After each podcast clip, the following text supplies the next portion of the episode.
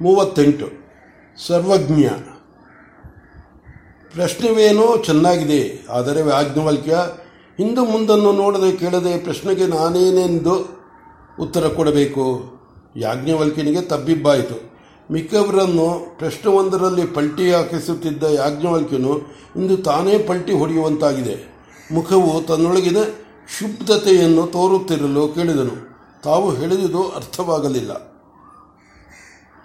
ನೀನು ನಾಳೆ ಎಂದರೆ ಇನ್ನು ಕೆಲವು ವರ್ಷಗಳಲ್ಲಿ ವಿದ್ವಾಂಸರೊಡನೆ ಹೋರಾಡಲು ನಿಲ್ಲುವವನು.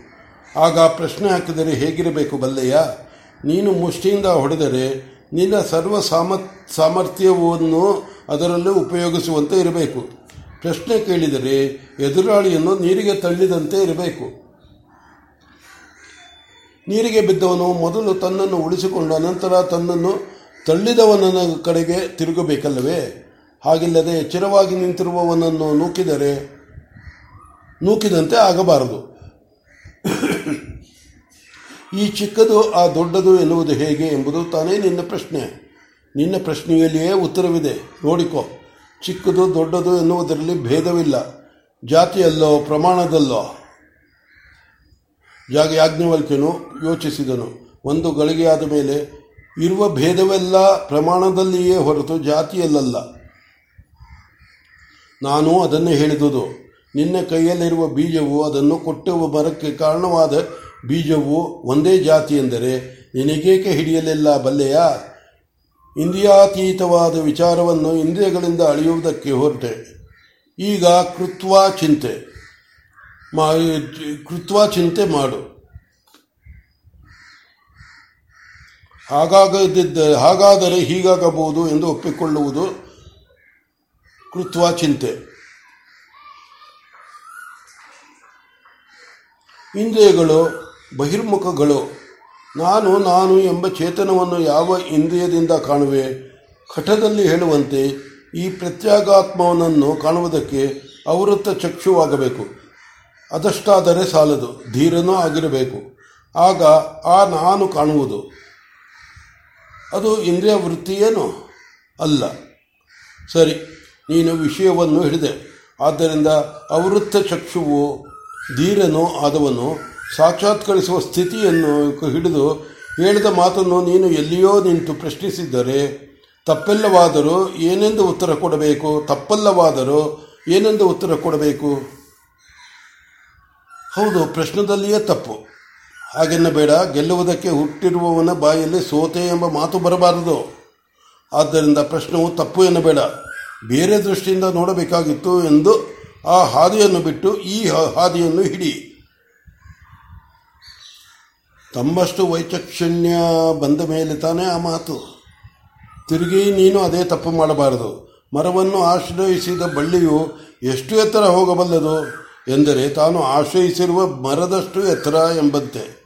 ಅಗ್ನಿದೇವ ಪ್ರಾಣದೇವರ ಉಪಾಸಕನಾಗಿರುವ ನೀನು ಅವರಂತೆ ವಿಶಂಭರನಾಗಬೇಕು. ಈಗ ಮಾಡುತ್ತಿರುವ ಆದಿತ್ಯೋಪಾಸನವು ಪೂರ್ಣವಾದ ಮೇಲೆ ಈ ವಿಶ್ವವನ್ನು ವಿಶ್ವವನ್ನು ದಾಟಿ ಹೋಗುವ ಹಾಗೆ ಹೋಗಬೇಕಾದರೆ ನೀನು ಈ ದೇಹದಿಂದಲೇ ಹೋಗುವೆಯಾ? ಇಲ್ಲ, ಈ ದೇಹವೇನಿದ್ದರೂ ಪಂಚಭೂತಗಳಿಂದ ಆದುದು. ಈ ಭೂತಗಳಿಂದ ಆಚೆಗೆ ಹೋದಾಗ ತಾನೇ ವಿಶ್ವವನ್ನು ದಾ, ದಾಟುವುದು. ಇನ್ನೂ ಒಂದು ಗುಟ್ಟು ಯಾಜ್ಞವಲ್ಕ್ಯ, ಈ ಪಂಚಭೂತಗಳೆಲ್ಲ ಒಂದರಲ್ಲಿ ತಾನೇ ಬಂದುದು. ಒಂದರಿಂದ ತಾನೇ ಬಂದುದು. ಎಂದರೆ ಆತ್ಮನಿಂದ ತಾನೇ. ಹೌದು, ಆತ್ಮನ ಆಕಾಶ ಸಂಭೂತ.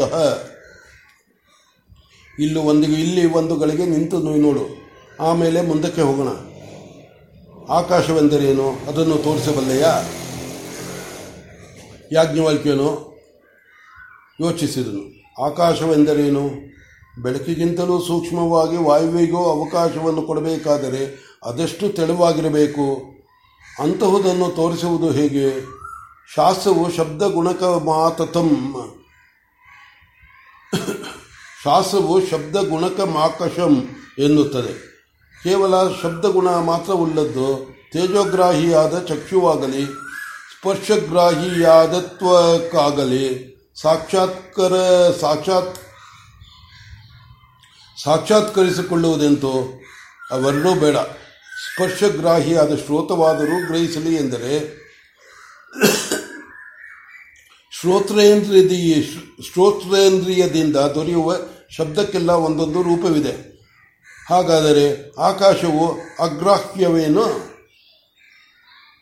ಯಾಜ್ಞವಲ್ಕ್ಯನ ಸಂಶಯವನ್ನು ತಿಳಿದು ಆಲಪಿನಿಯು ಹೇಳಿದಳು. ನೋಡಿದೆಯಾ ಯಾಜ್ಞವಲ್ಕ್ಯ, ಆಕಾಶವನ್ನು ತೋರಿಸುವುದು ಎಷ್ಟು ಕಷ್ಟ ತಿಳಿಯುತ್ತೆ? ಹೋಗಲಿ. ಆಕಾಶದಿಂದ ಸಂಭವಿಸಿದ ವಾಯುವನ್ನು ವಾಯುವಿನಿಂದ ತಂಬಸಿದ ತೇಜಸ್ಸನ್ನು ಅದರಿಂದ ಅದರಿಂದ ಉಂಟಾದ ಜಲವನ್ನು ಅದರಲ್ಲಾದ ಪೃಥ್ವಿಯನ್ನು ಎಂದರೆ ಈ ಪಂಚಭೂತಗಳಲ್ಲಿ ಒಂದನ್ನಾದರೂ ಸಾಕ್ಷಾತ್ಕರಿಸಿಕೊಡಬಲ್ಲೆಯಾ? ಹೋಗಲಿ, ನೀನಾದರೂ ಸಾಕ್ಷಾತ್ಕಾರ ಮಾಡಿಕೊಂಡಿದ್ದೀಯಾ? ಯಾಜ್ಞವಲ್ಕ್ಯನು ಮತ್ತೆ ಮತ್ತೆಯೂ ಯೋಚಿಸಿದನು. ಈ ವೇಳೆಗೆ ಅವನಿಗೆ ತಿಳಿಯದು ಎಂಬುದು ಅವನಿಗೆ ತಿಳಿದಿತ್ತು. ಬರಿಯ ಪ್ರಶ್ನೆಗಳಿಂದ ಲಾಭ, ಲಾಭವಿಲ್ಲ ಎಂದು ಖಚಿತ ಮಾಡಿಕೊಂಡು ಅವನು ಹೇಳಿದನು. ಈ ದಿನ ಆಚಾರ್ಯಾಣಿಯವರು ಸರಸ್ವತಿ ಹಾಗೆ ನುಡಿಯುತ್ತಿದ್ದಾರೆ. ಬರಿಯ ಪ್ರಶ್ನೆಯನ್ನು ಹಾಕಿ ನನ್ನ ಅಜ್ಞಾ, ಅಜ್ಞಾನವನ್ನು ಪ್ರದರ್ಶಿಸುವ ಬದಲು ವಿಷಯವನ್ನು ಹೇಳಿ ನನ್ನನ್ನು ಜ್ಞಾನಿಯನ್ನಾಗಿ ಮಾಡಲಿ. ಆಲಾಪನೆಯು ಈ ಮಾತು ಕೇಳಿ ಗಂಭೀರಳಾದಳು. ಅಪ್ರಸನ್ನಳಾಗದೆ ತನ್ನ ಮಾತನ್ನು ಮುಂದುವರೆಸಿದಳು. ಇವುಗಳನ್ನ ಇವುಗಳನ್ನೆಲ್ಲ ಒಂದೊಂದನ್ನಾಗಿ ಸಾಕ್ಷಾತ್ಕರಿಸಿ ಕೊಂಡು ಸಾಕ್ಷಾತ್ಕರಿಸಿಕೊಂಡು ನೋಡು ಕೃತಾರ್ಥನಾಗುವೆಂದು ನಾನು ಈ ಪ್ರಶ್ನೆಗಳನ್ನು ಕೇಳಿದೆ. ಈಗ ಸಿದ್ಧಾಂತವನ್ನು ಹೇಳುವೆನು ಕೇಳು. ಈ ಪಂಚಭೂತಗಳಿಗೂ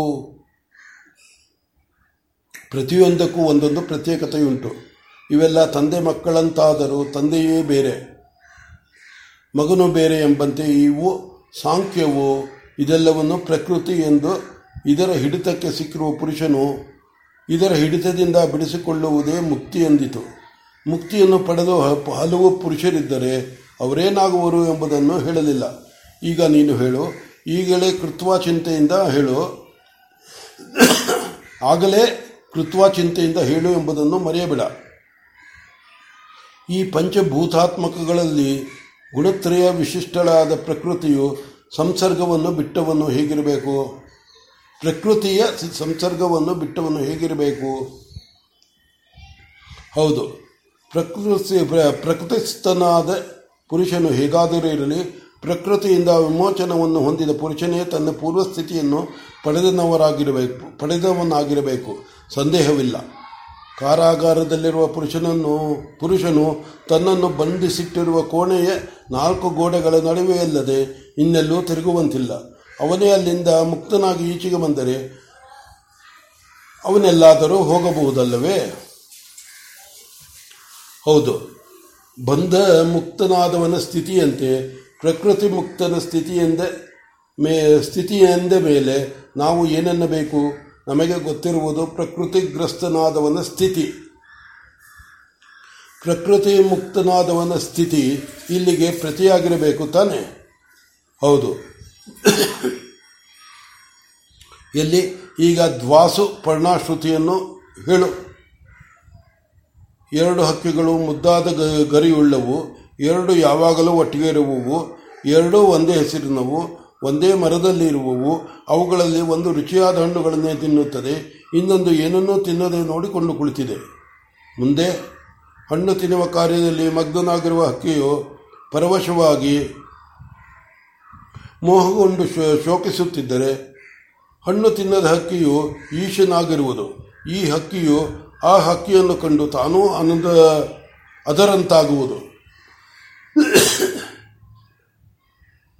ಇಲ್ಲಿದೆ ಗುಟ್ಟು ಯಾಜ್ಞವಾಕ್ಯ ಭೋಗಮಗ್ನನಾಗಿರುವುದು ಎಂದರೆ ಪರವಶನಾಗಿ ಮೋಹ ಶೋಕಗಳಿಂದ ಚಿಕ್ಕವನಾಗುವುದು. ಅದಿಲ್ಲವಾದರೆ ಈ ಹಕ್ಕಿಯು ಆ ಹಕ್ಕಿಯಂತೆಯೇ ಆಗುವುದು. ಹಾಗಾಗುವುದಾದರೆ ಆಗ ಭೇದವು ಎಲ್ಲಿ ಹೋಯಿತು?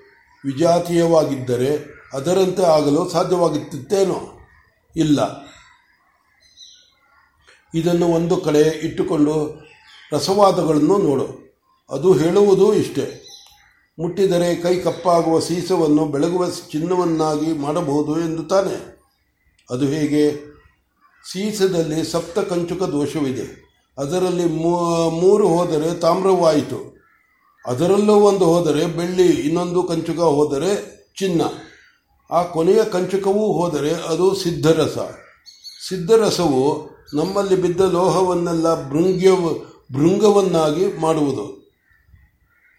ಭೃಂಗವು ತನ್ನ ಅರವತ್ನಾಲ್ಕು ಪಟ್ಟು ತಾಮ್ರವನ್ನು ಚಿನ್ನವನ್ನಾಗಿ ಮಾಡುವುದು.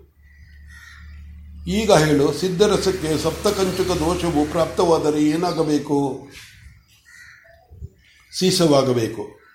ಸೀಸದ ಸಪ್ತ, ಸಪ್ತಕಂಚುಕ ದೋಷ ಹೋದರೆ ಆಗ ಅದು ಸಿದ್ಧರಸವಾಗದಿದ್ದರೂ ಭೃಂಗವಾದರೂ ಆಗಬೇಕು.